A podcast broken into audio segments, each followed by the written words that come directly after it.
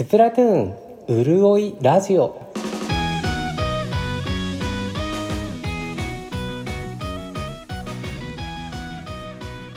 はい、おはこんばんちは。カレーライヌと申します。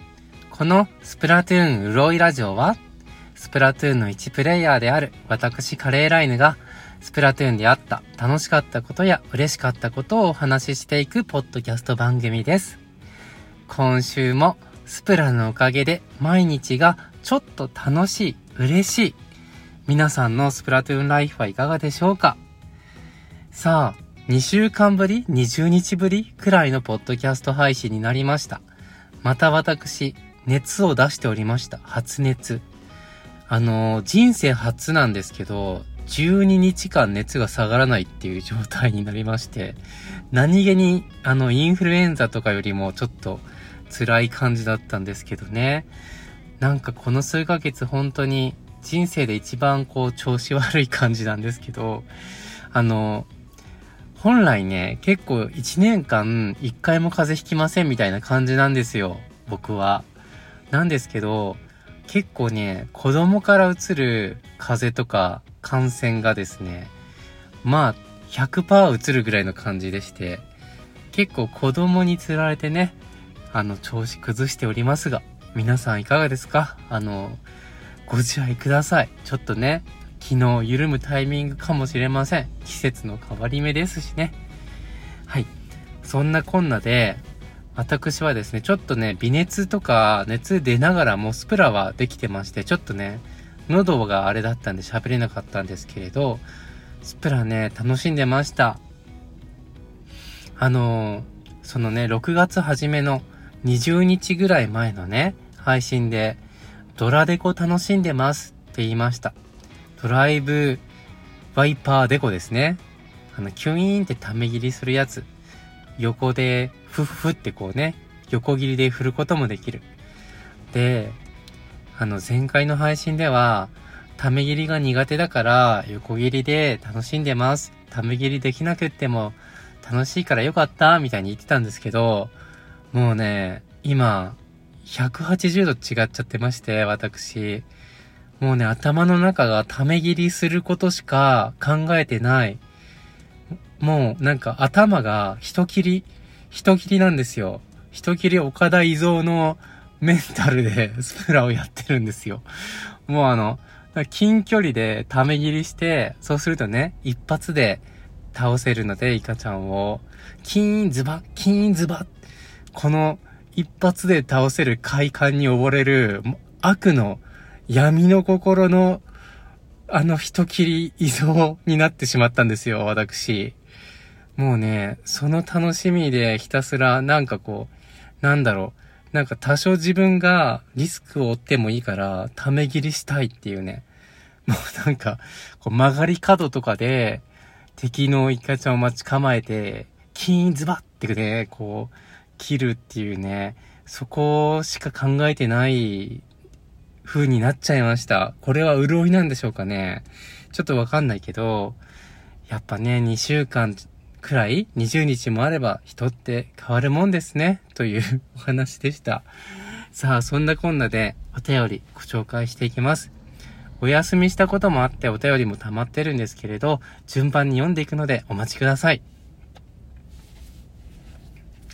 はい。皆様からスプラの潤いエピソードを募集している潤いエピソード教えてのコーナーです。最初のお便りは、腕前アップさん、ありがとうございます。腕前アップさんの潤いエピソードは、エモートが合わさった時。とのことで、お便りありがとうございます。短いですけど、エモートが合わさった時ということでね、特に最近はゲソバンプ、拳と拳をこう、カンって合わせるね、レアなエモートも出てきたので、嬉しいですよね。で、このエモートが合わさった時っていうのは、きっと、同じエモートだった時っていうことですよね。それも嬉しいですよね。あのー、なんかね、正直に言うとですね、私、試合と試合の間、スプラの試合と試合の間は、あの、ちょっとね、ツイッターとか見てたんですよ。ツイッターのタイムラインを。でもゲソバンプが導入されてから、うちのイカちゃんゲソバンプしないかなってちゃんと見るようになりました。はい。きっとそんなプレイヤーも多いんじゃないかなと思います。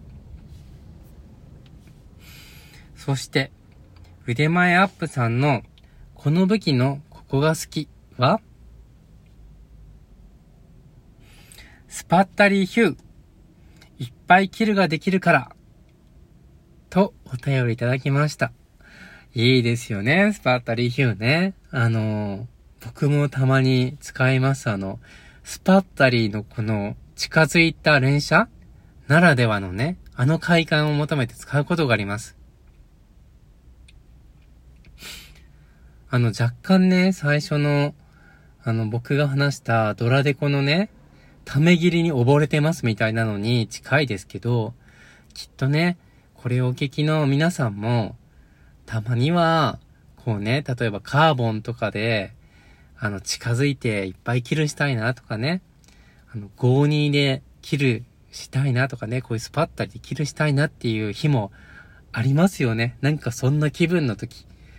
今日はちょっと近づいたら強い武器でね、イカニンローラーとかでこう、ぱいキルしちゃうぞみたいなね、気分の時ってあると思います。スパッタリーヒューもね、きっと、そういう感じで使うのにはぴったりな武器だと思うので、なんか、その気持ちわかるなって思いました。腕前アップさん、お便りありがとうございます。続けては、ドドドドドさんからいただきました。潤いエピソードは、スパッタリーでキルをめっちゃ増やして、味方にない巣をしてもらうことが、私の潤いエピソードです。とお便りいただきました。ありがとうございます。ドドド、ドドさん。ね。そうなんですよ。このね、2通目のお便りも、スパッタリーのこの、切る、ここにね、潤いを感じるということで。やっぱり、そしてね、ただね、ただ切るだけに溺れてないです。あの、僕はね、人切りになっちゃってますけど、ちゃんと味方のナイスで、潤いを感じてるということでね、そこがちょっとドドドドドさんには光の心を感じます。はい。続けて、この武器のここが好きのコーナーは、スプラシューターコラボです。それか、若葉シューターです。と、お便りいただきました。ね。てっきりスパッタリーが好きなのかなと思いきや、寿司コラと若葉。このね、王道、基本の武器、いいですよね。あのー、僕はですね、寿司コラがうまいとか、若葉がうまいっていう人は、なんか憧れます。なんかいい人な感じがするし、王道の武器がうまいって、なんかスペック高そうだし、練習とかちゃんとしてそうな感じがするんですよね。例えばね、あの、コロコロコミックとかの味方とか、先輩とかにいそうじゃないですか？寿司コラとか。ね。あと、ちゃんとしたライバルとかね。で、若葉とかもね、なんて言うんでしょう、若葉で上手い人って皆さんなんか憧れません？ちょっとなんか、なんだろうな。それこそね、あの、ドラデコで、ため切りに溺れてる人よりは、若葉をちゃんと収めて上手い人ってなんか、リスペクト リスペクトする要素がありませんか？うんと、なんか、ちゃんと塗ってくれそうだし、あと、いいタイミングでバリアもね、貼ってくれそうだし、ボムの転がし方もうまそうだし、なんかこうね、基本を抑えてる感じがするし、いい人そうな気がね、しますよね。なんか、あの、例えばね、あの、自分のね、娘が、結婚相手を連れてきたっていう時に、あ、僕は若葉で X パワー2300あります、みたいな人だと、おお、ちゃんとしてるな、この青年は。ってね、思う気がするんですよ。なんか、あ、ちゃんと、なんかボランティアとかしてそうだな、みたいなね、印象すら受けます。でもこれがね、なんか、ドラデコでため切りにするのが快感でやめられない人切りマインドですみたいなね、人が来ちゃったら、ちょっと、ちょっと結婚やめなさい、その彼氏みたいなね、ことになるなんかこのね、人格のこう、リスペクトがね、若葉とか寿司コラにはある気がしますね。はい。ちょっと、ちょっと脱線しましたけれど、あの、いいと思います。僕もこの王道武器。ドドドドドさん、お手寄りありがとうございます。さあ、そして続けて、ツイッターのですね、シャープ、スプラウラジ。これね、シャープじゃない。シャープじゃないみたい。ハッシュ。ハッシュって読むってことだと思うんですよ。ヒロヒロシさんから教えてもらったのかな。そう。なんかあの、そう。ハッシュタグのスプラウラジって言えばいいのかな。ハッシュタグスプラウラジのコーナーです。今は、ヒロシひらひらさんからいただきました。イベントが目白押しなので、ちょっと名前変えてみた。ハッシュタグ使えなかった。ということで画像がついてるんですけど、あの、スプラトゥーンのね、プレイヤー名が、スプラ、ウルラジになってます。ありがとうございます。嬉しいです。あの、ほんとね、ありがとうございます。あの、スパ姉さんもね、リプライで、最高なプロモーションですねっていう風に、あの、お返事してるんですけど、僕もそう思います。ありがとうございます。結構あの、ひろし、ひらひらさん、あの、従来のヒロヒロシさんとはね、スプラのフレンドにもなっているので、あの、あそこ、ゲームの中のロビー、そう、ロビーでお見かけしたら名前がね、スプラ裏地って出るので、すごい嬉しかったです。本当にまさに潤いました。なんか、ポッドキャストやってよかったって思いました。ほっこりと。それであの、ちょっと、あ、今日はあと10分ゲームできるぞと思って、ヒロシひらひらさんに、あの、縄張りされてたんで、縄張り乱入しようと思ったら、ちょっとね、できなかったです。なんか多分、人数がいっぱいだったのかなんかで、ネットワークが繋がんなかったです。あの、ほんとね、いつも、ポッドキャストやってるくせに私、ゲーム内では若干引きこもりというかね、ひたすら ソロのプレイをしてるので、あの、若干ね、乱入しづらいこともあろうと思いますが、もし縄張りとかしてたら気にせず、ぜひ乱入してください、皆さん。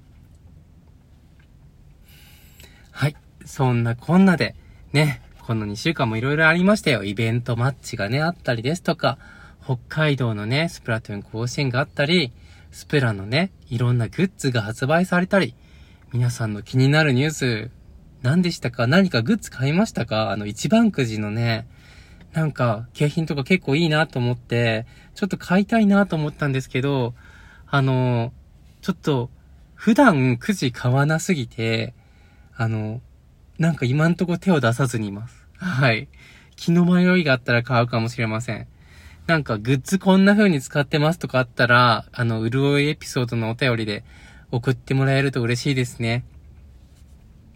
さあ、そして、あの、このね、ポッドキャストのカバーイラスト、アートワーク書いていただいてるみゆさんいらっしゃるんですけど、そのね、このポッドキャストにイラストを描いてもらってるみゆさんが、北海道のね、甲子園、スプラトゥーン甲子園出場されて、あの、カニミっていうチームで、すごいね、勝ってました。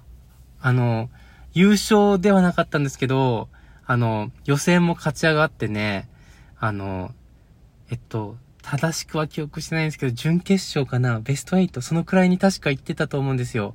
すいません、記憶があやふやで失礼しましてます。なんですけど、やっぱりね、こんな感じで、あのー、知ってる人が甲子園に出て勝ち上がっていくとね、なんかね、嬉しい。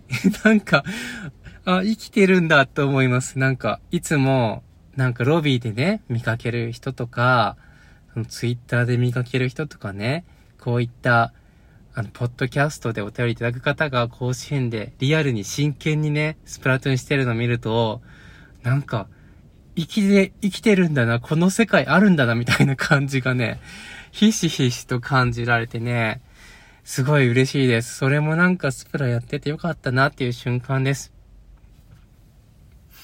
ちなみに、あの、このね、ポッドキャストのアートワークで、あの、エアプランツがね、描かれてるんですよ。アートワークに。